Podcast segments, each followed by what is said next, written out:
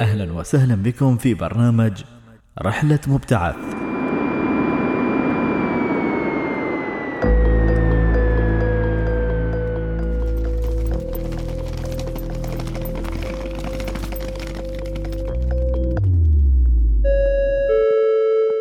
يرجى أخذ أمتعتكم قبل مغادرة المطار.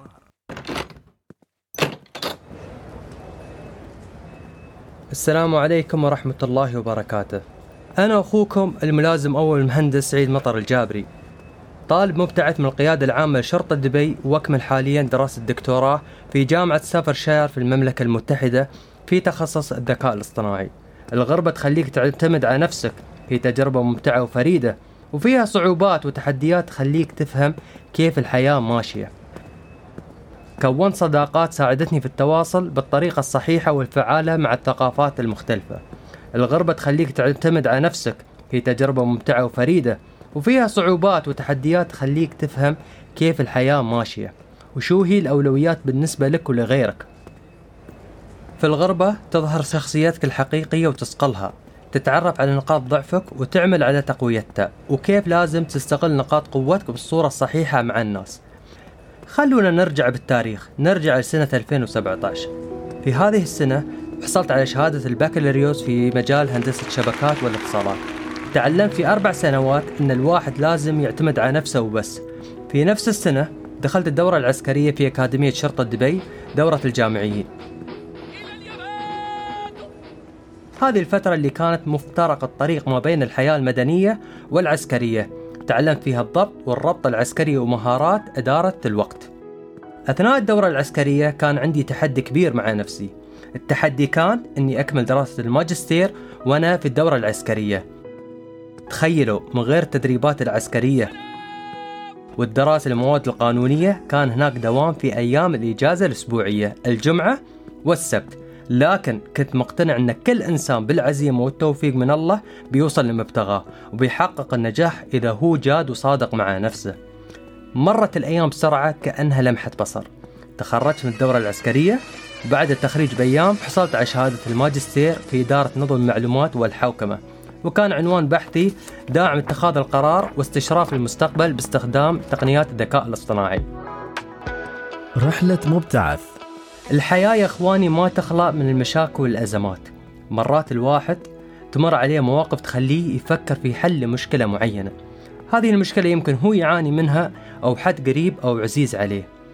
عادة في آخر سنة دراسية من الحياة الجامعية مطلوب من الطالب أنه يقدم مشروع تخرج وقررت أني أستغل الفرصة وأستفيد من المصادر الموجودة في الجامعة.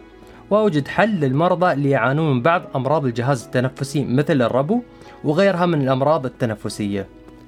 أنا عندي أخت تعاني من الربو ما تقدر تتواجد في أي مكان يسبب أو يثير لها أزمة ربو. بسبب معاناتها من أزمة ربو حادة حصلت لها مضاعفات نتج عنها عملية قلب واستبدال صمام في القلب. الحمد لله العملية نجحت ولكن ما زالت تحاسب وتتحاشى الأماكن. حالة أختي المريضة كانت الدافع الأكبر لي في مشروع التخرج. كان كل همي أني أحصل على حل تقني يعين هذه الفئة من المرضى. حل يخبرهم أو ينذرهم بجودة الهواء في المكان اللي هم متواجدين فيها. إذا توفر هذا الحل بيكون لهم معين وراح يتجنبون أزمات الربو وغيرها من الحالات التنفسية. من هنا يتني الفكرة أني أبتكر جهاز ينقي ويحلل جودة الهواء من خلال تقنية الذكاء الاصطناعي. والحمد لله صار الجهاز موجود على أرض الواقع وسميته سيبا. الجهاز فيه مجسات ترصد المواد اللي ممكن تثير الأزمات التنفسية في الجو مثل حبوب اللقاح الرطوبة الغبار وغيرها. الجهاز ممكن يكون موجود في الأماكن اللي يتجمعوا فيها الناس مثل غرف البيوت والمجالس وممكن يكون موجود في الأماكن المفتوحة مثل السيتي ووك ومراكز التسوق وغيرها. رحلة مبتعث. تخيل نفسك في دورة عسكرية ويبلغونك إنك لازم تشارك في مسابقة دولية تمثل فيها الدولة خلال يومين. تخيل صعوبة الإجراءات المتعلقة بالسفر وناهيك عن التجهيزات اللي مطلوبة منك. هذا غير الحالة النفسية وغيرها كثير من الأمور اللي لازم تكون جاهزة.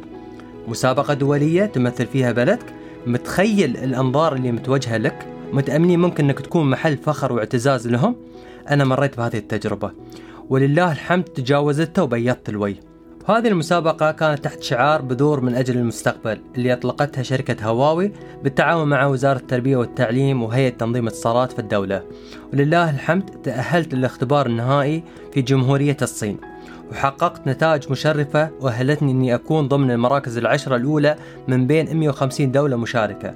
كما أني فزت في مسابقة قمة التكنولوجيا والمعلومات اللي نظمتها جامعة هواوي بمدينة شنجن في الصين. الجهاز حاليا في مرحلة إجراءات الحصول على الحقوق الملكية الفكرية وتسجيل براعة الاختراع.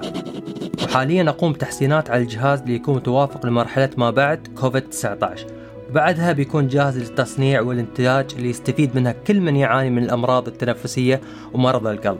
لولا دعم حكومتنا الرشيدة وتوجيهات سيدي معالي القائد العام للفريق عبد الله خليفة المري باستثنائي للسفر. ما كنت شاركت ولا حققت أي إنجاز. لولا تقدم إيمانهم فينا نحن الشباب ما كنا حققنا أي شيء في أي مجال من مجالات الحياة.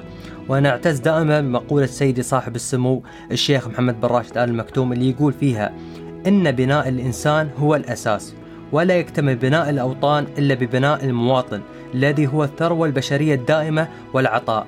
وفعلا حكومتنا أولتنا الثقة وأمنت فينا وفي قدراتنا نحن الشباب. هذه الثقة والإيمان ساعدتنا أن نحن ندخل في مجالات مختلفة ومتنوعة وندرس ونثابر ونكمل بكل ثقة من أجل دولتنا الحبيبة. رحلة مبتعث. بقولكم نصيحة خوية من القلب للقلب. قالوا لا تخشى العقبات الكبيرة فخلفها تقع الفرص العظيمة. كل واحد فينا الله ميزه بقدرة وموهبة تميزه عن غيره. بس واجب علينا نصقل مهاراتنا ونوجهها التوجيه الصحيح.